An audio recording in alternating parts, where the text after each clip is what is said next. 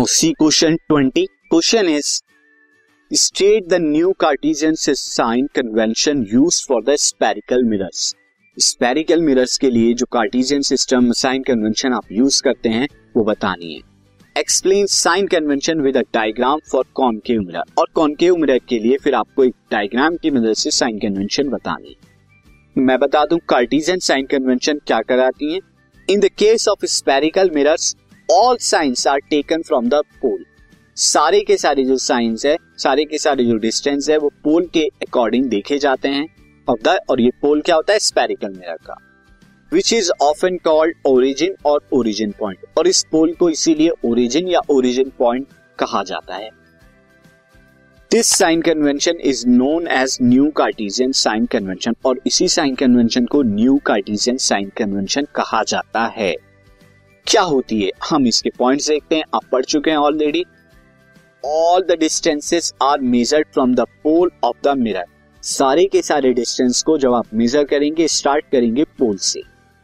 Next is the distance measured in the direction of the incident light are taken as positive जो incident ray का direction होता है, यानी from left to right उसी direction में अगर आप मेजर कर रहे हैं, यानी रे का डायरेक्शन है इधर से लेफ़्ट टू राइट और आपका डायरेक्शन भी जो है सेम डायरेक्शन है। तो पॉजिटिव लेंगे। बट जैसे ही आप ऑपोजिट डायरेक्शन में जाते हैं इंसिडेंट रे के for example incident ray here to here but आपका डायरेक्शन इसके अपोजिट है तो आप नेगेटिव डिस्टेंस लेंगे यहाँ पर। साइन नेगेटिव रहेगा।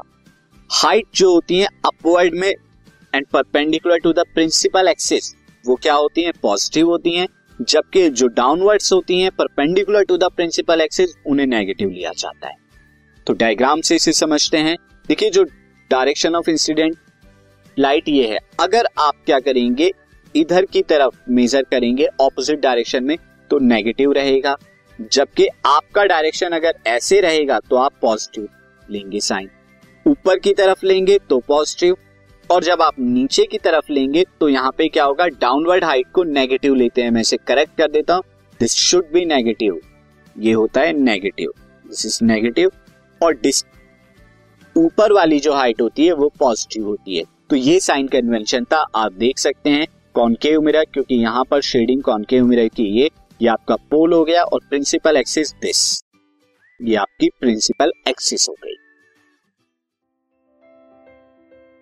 This podcast is brought you by Hubhopper शिक्षा अभियान अगर आपको ये पॉडकास्ट पसंद आया तो प्लीज़ लाइक शेयर और सब्सक्राइब करें और वीडियो क्लासेस के लिए शिक्षा अभियान के यूट्यूब चैनल पर जाएँ।